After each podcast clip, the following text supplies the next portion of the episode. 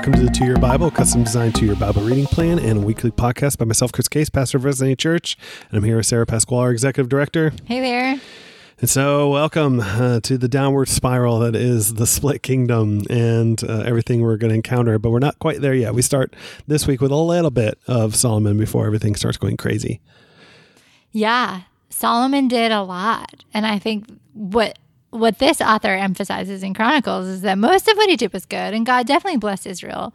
But the author does make sure to point out a few things, emphasizing that Solomon's heart was not, it was divided. It was not fully toward God. Yeah, and Solomon did amazing things like for the kingdom in terms of infrastructure and building things. But let's not forget, historically, someone like King Herod also did a ton of things for Israel and infrastructure and also had a lot of wealth. And so, um, uh, certainly, I don't think Solomon's portrayed the same way that King Herod will be in the New Testament, but um, there shouldn't just be well, he, this is all blessing and it's always good, uh, because historically that's not always true of the people that build a bunch of infrastructure and make things work for the for the for the nation per se. Yeah. So, um, yeah, and and Solomon marries this foreign woman and has a baby or uh, wants to put her up in in in a house, but for whatever reason, because this ark has been in the building before, he uh, he seems to um, think that she can't stay there, which is such a weird little story. It's like uh, he he has some sort of superstitious almost feel to the ark, as if it has some sort of lingering holiness, even though it's not there anymore. It's it's peculiar um, in how Solomon thinks about it. Yeah, and again, I feel like a big emphasis with Solomon is this idea of being divided, and so you see him trying to divide the sacred and the secular in his life, which we should not divide as worshippers of Yahweh. Yeah, it's just yeah, it's peculiar. But we see the Queen of Sheba story again. Uh, it's very very similar to last week's reading. It's not too much different. Um, and so Solomon's wealth, Solomon's power seems to wow her. His wisdom. Uh, there's even the mention of the 666 talents again. Mm-hmm. Um, and so all that is repeated. Yeah, and it talks about his slaves, and it just kind of throws me. Like if if Solomon is so wealthy, if he is so rich, why does he force enslavement. I mean, he could pay them. Yeah. And still be the wealthiest ever. it's true. It's questionable. And Solomon dies. And it's very non. Um, there, there's not a lot of fanfare to Solomon's death. Um, and so, yeah. And eventually, Rehoboam, his son, takes over. And um, we're starting to see, I think, uh, some of the storytelling between North and South, and we'll see this as the stories continue, uh, just because uh, the, the, kingdoms will be divided from here on out, and their storytelling will be divided. Yeah, and if you get confused about names and people and where they're from, just like welcome to the club. It's going to be hard. It's hard to follow because the times are different. We're not familiar with all the names. It's just confusing. And so. they're so close. I mean, Rehoboam and Jeroboam are already close, and they both have a son with the exact same name. um, so uh, it gets a little bit weird as we go. Yeah. But, you know, maybe make a chart or something like that. When I did this, when I studied this a couple years ago, I had like a list and I had the Northern Kingdom and I would list the name and how long they ruled and kind of what they were known for. And then in a different column, I had the Southern Kingdom. So that wouldn't hurt to do yeah. to help you organize and understand. Yeah, and eventually the Northern Kingdom is going to fall, so it'll, it'll, help sort itself out as eventually. that goes. Uh, and so Rehoboam uh, secures his kingdom up. Uh, he he gets Judah and Benjamin basically, and um, fortifies the lands. He puts a bunch of installments in, um, and the priests that um, really don't have a job once Jeroboam sets up shop because Jeroboam puts the the calves in. Uh, he he has his own priesthood established to, to worship with the two golden calves, and so these Levites, whose job was primarily at the temple to begin with, basically abandoned the ten tribes to go to Judah and Jerusalem. Yeah, and then Judah and Jerusalem is blessed for three years at least because the Levites fulfilled that role yeah. and are obedient to God. But just coming back to this idea of the kingdom falling apart, um, it talks early on in or at the end of chapter 10 about how this being brought about by God that the Lord might fulfill his word. And I think that's it's confusing to understand how the division of Israel would be uh, brought about by God. But I think it brings us back to this idea of perspective and the sovereignty of God. We don't always know what God is doing or why he's doing it, but we know that God is trustworthy. And I think it's good to point out and acknowledge that even the best days under David or the best days under Solomon are completely insufficient compared to what a kingdom is supposed to be. And it points us to our need for a better, more perfect king to unite us and reign and reign over us at all time. And, and we have that in Christ. So I think it puts in us and probably in Israel, even reading about them, a longing for a Messiah and a longing for a perfect ruler. Yep. And so uh, we hear a little more about Rehoboam on our end, um, and he's got a bunch of kids, and ultimately makes a plan, at least for uh, the Abijah from Judah, not the Abijah from Jeroboam's line, the Abijah from Judah to succeed him. And so um, at least there's some wisdom of him trying to set up and give some of his kids power and ultimately have a succession plan. Yeah, but I mean, it's worth acknowledging. Like he has lots of wives and concubines. He learned from his father, and these. He also is disobeying the law about having lots of wives and concubines. Yeah. Oh yeah, and we're going to see Rehoboam not be so great as the story goes too. Yeah. And then uh, we jump back to First Kings 13 with Crazy this story. weird story about this man of God who goes to Jeroboam tells him uh, that there's going to be uh, one in, in, the line of David who's going to raise up. Jeroboam is obviously not happy about that, kind of condemns the man as he points at him, his arm shrivels. But Jeroboam, instead of asking God to for repentance or forgiveness or God to heal his hand. He's like, Hey, man of God, can you ask your God basically to fix my hand? And so Jeroboam's showing no sign of repentance in the story at all. Um, and then we're introduced to this old prophet who happens to be there in Bethel. And it should be telling, I think, as you're listening to the story, that his sons happen to be at the at this golden calf temple in Bethel that day. Um, so we should almost be questioning this old prophet and his sons of how, how, positive they might have actually been or not. That that you should have a negative view of them to begin with. The dad hears about the story and decides to go. I, am just recapping, just because I know the story has all these weird details. Um, and uh, he rebukes um, uh, instead of rebuking his sons for being at the altar that day, instead it seems like the, the old prophet is suddenly jealous of this man of God from Judah, and so um, he he goes. He he has probably heard this prophecy that um, that because Jeroboam had asked the, the the man of God to come eat, and he said, "I can't eat with you."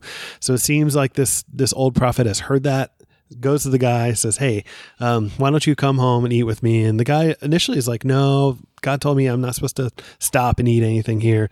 Um, and then this old prophet's like, uh, yeah, I, but God told me the opposite. And so the old prophet's like, oh, okay. Or the, the, the man of God's like, oh, okay. So he goes back and eats. And ultimately, this old prophet does have this moment of prophecy saying, look, God told you not to do this and you did it. Um, and, and kind of condemns him there. And so then when the man of God leaves and, and goes on this donkey that is provided for him, he ends up getting killed on the way back. Um, and then as people pass by him, there's there's this dead body and standing between a lion um, and and the dead body's between a lion and this donkey. And so it is this weird story. And and to me there's there's some play out here. Um, so the lion would have represented Judah. Lion's absolutely the, the symbol of the tribe of Judah. Um, and the donkey being this um, picture of stubbornness and and the same way that we still think about donkeys. Um, and so it's sort of this question of of what are you going to follow or obey? Are you going to go um, like like the the the all the Levites and the temple and all that, all that's true. And the line of David, everything is mm-hmm. Judah, and and or you're gonna be the donkey, or you're gonna be the stubborn. It's almost presented as these are the two choices uh, that that are that are at hand. And not only that, but but even the question of because God said this, and so um, the prophets struggle or the the man of God struggle was God told him one thing and then immediately as, as soon as someone said well maybe God didn't say that maybe God said something else um, he was willing to, to sort of give up and compromise and, and be like oh okay and so um, how much do we hold to um, what what is true, what God has initially said. Almost how Paul um, in the book of Galatians is like, look, there's the gospel. And if you start hearing of a something new this, this, even if an angel comes and says it if if it wasn't directly the word of god don't believe it. And so um, yeah he was willing to to to listen to this old prophet even though god had already told him somehow directly don't eat. And so i think that's presented as part of that question of stubbornness or obedience as well yeah and at the end of it we see that jeroboam doesn't repent doesn't nope. try to make things right with the lord Yep. Jeroboam is not a great king, but of course, neither is that king in the south either. But we'll get there next week. So let's jump to the New Testament, Second Corinthians 1 or 11. We'll finish this up. Um, and, uh, and so Paul's still dealing with this craziness of these false apostles or super apostles. Um, As he kind of sarcastically calls them. yeah, yeah. Yeah. I, I don't think he's genuinely thinking like, oh yeah, Peter's better than me, and that must be who he's talking about. No, he's being sarcastic, calling whoever these people are super apostles, and so um, and he's frustrated that it seems like the, the Corinthians are so easy, easily uh, swayed by these uh, super apostles that shows up, and and Paul's there to remind him, like, look, like lowly old me, I didn't take a dime from you guys, and lowly old me, I preached the gospel clearly, I didn't brag about myself, so he, he just wants to remind them, like even super apostle, like the idea of super apostle, he said, like, look, even Satan can act like an angel of light, like just because they they seem on the outside amazing, be careful because they may not be. Yeah. I think the false apostles kind of represented everything people want to be. They're charismatic, they're successful, they're wealthy, they're influential. They're not suffering. Right? They're Yeah. not suffering. And I Circumstances think are going well. even for us today, there is a huge risk of us beginning to follow these teachers because they are everything we want to be. And yet we lose sight of the upside down kingdom in that. Our gospel, the one we follow, is one of sacrifice as we follow in the steps of Christ. It's not easy. And what we do as followers of Christ is very rarely glamorous, but it holds eternal life and it holds an amazing amount of freedom. And so look at yourself, evaluate your own heart. Where are you tempted toward following this false gospel of charismatic, successful, non-suffering um, truth versus the upside down kingdom of, of suffering and service. Yeah, and and Paul starts getting into this talk about suffering as apostle, and when I read this, I definitely read some sort of um, sarcastic undertone to Paul as he starts talking about this, as if he say like, "Look, like." I know how much you guys admire those egomaniac super apostles who boast about everything all the time. So let me try my hand at boasting. Let me see what you guys think of my boasting. And then Paul goes off on this list of accomplishments and he kind of sets them up. He's like, Are, are they Hebrew? Check. Are, are, are they of Abraham? Am I of Abraham? Check. A servant of Christ? Am I that? Check. And then he's like, Okay, have the super apostles uh, been beaten near death, been lashed five times, shipwrecked, lost at sea, suffering for all these different things? He just goes off on that list. Uh, and even in the last thing, he was like, Oh, even don't forget, um, not only have I suffered all these things, but I've also had all the anxiety of actually trying to oversee all these churches that are just being planted. And he's like, are, did the super apostles have that? And, and, and obviously the crowd's gonna be like, no, they haven't gone through all that. And, and Paul kind of makes the point of like, look, all this suffering makes me more like the savior that we are claiming. Yes. And, and remember, and he's like, even remember how they lowered me out. It's like he forgot about the last one. He's like, remember how they lowered me out of that wall? But he connects it to this whole idea of, of, suffering and that the, the, the God we worship and, and who Jesus was and did and the very act of Jesus on the cross is this picture of suffering. It's not about the superstar. It's not about, it's not Caesar as God. It's Jesus as God. And it's very upside down. And so um, they seem to be going towards that idea of Caesar as God, the, the very idea, not because they're worshiping Caesar, but the idea of success and power and status and removal of suffering and financial uh, wealth and all that kind of stuff. And Paul's like, that doesn't make an apostle. What makes it apostle is Christ likeness. Yeah, it's like these teachers or these false teachers are coming and being like, "Look at Paul. You want to be like him, or look at me? Do you want to be like me? 100%. Be like me because look at Paul. He's a hot mess and he suffers and all this stuff. And Paul is like, "Listen, when I suffer, I am unified with Christ." I suffered and Christ suffered, and Christ's most shameful moment on the cross led to our salvation. And Paul's most difficult and shameful experiences oftentimes display the power of God. Uh, so our suffering puts us in positions where we can see God's faithfulness and God's at work in ways that will not happen if we do not suffer or struggle. Yeah. And Paul almost talks about uh, kind of out two sides of his mouth here because Paul's like, You want something that wasn't humiliating? He's like, I'll give you one. And then he kind of speaks a little bit in third person here. It's like, I know a guy about 14 years ago and God gave this crazy vision of paradise. And, and he's like, he's like, I, I, there's so, I, I couldn't even tell you about it because it was so amazing. Um, and it seems like he's certainly connecting the story to himself. And, and, and but he turns around and said, Look, I, I- but I'm not going to boast in that. Like, and, and if anything, I've had such amazing experiences that I could be prideful, but God has ultimately kept me humble. He's given me this thorn. He's given me something that that He's suffering with, um, to remind Him that God's grace is sufficient and that power is ultimately portrayed through weakness and not through strength and position and title and all these kind of things. It's such a good perspective. I think that Paul's unpacking for his people. Yeah. I mean, and to believe that God's power is made perfect in our weakness, I mean, it's unexplainable. It's hard to, it's paradigm shifting, but like it's hard to understand that the power of Christ will rest on us because we are weak, and that is going to produce contentment in us. There's so much. Um, so we are invited to embrace and celebrate in things where we are weak, in areas that we are humbled, because that's where we see the power and the glory and the faithfulness of God. Because you cannot make much of Paul in some of his circumstances, so then you make much of his God. And it's the same with us, where I am weak, you cannot make much of me, but I pray that you can make much of my God in those circumstances.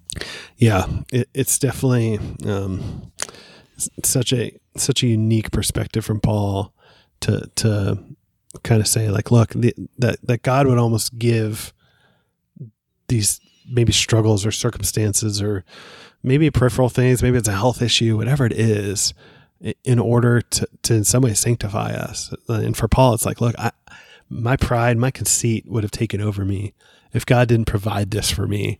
And the world may think it's it's suffering and awful and all these things but paul's turning that in his perspective to say like look this is god making sure that i'm more like christ even if it involves this thorn this this thorn that, that he has yeah, it's interesting thinking about the power of God too, because we think, oh, do you want power? You go to some sort of rally and have someone pray the power of God on you or something. But Paul is saying here, if you want power, be real weak yeah. and suffer and it's be humbled. And that's so where you see counter, the power of God. So counter the story of this world. Yeah.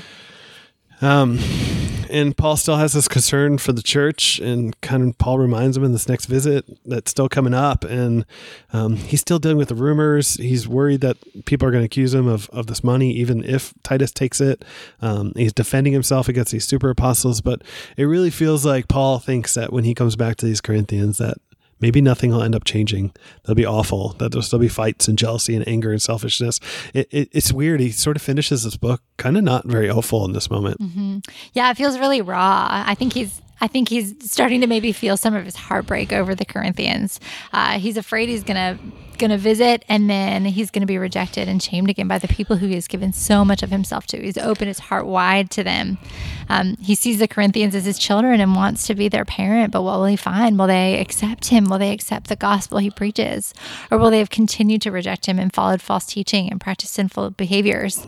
And let's turn those questions back around on us. What kind of changes do we make when we read these letters of Paul to the church, when we read the Bible? Do we read them and move on, or are we convicted to change as we study God's word? Are we expecting more from the Corinthians than we are expecting of ourselves in studying this book?